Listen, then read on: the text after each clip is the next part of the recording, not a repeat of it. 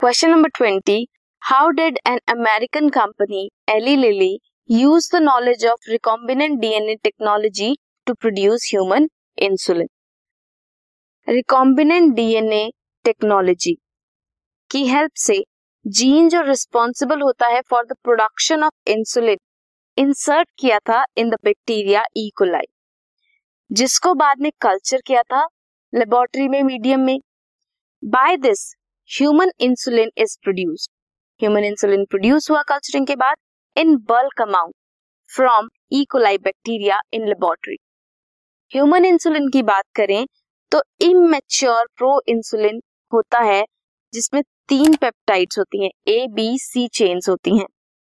During maturation C peptide is lost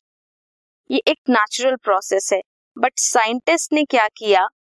उन्होंने A peptide अलग बनाया बी पेप्टाइड अलग बनाया देन उनको डाइसल्फाइड बॉन्ड के साथ जोड़ दिया कंबाइन कर दिया, ताकि कंप्लीट इंसुलिन वो बना सके। This was question number twenty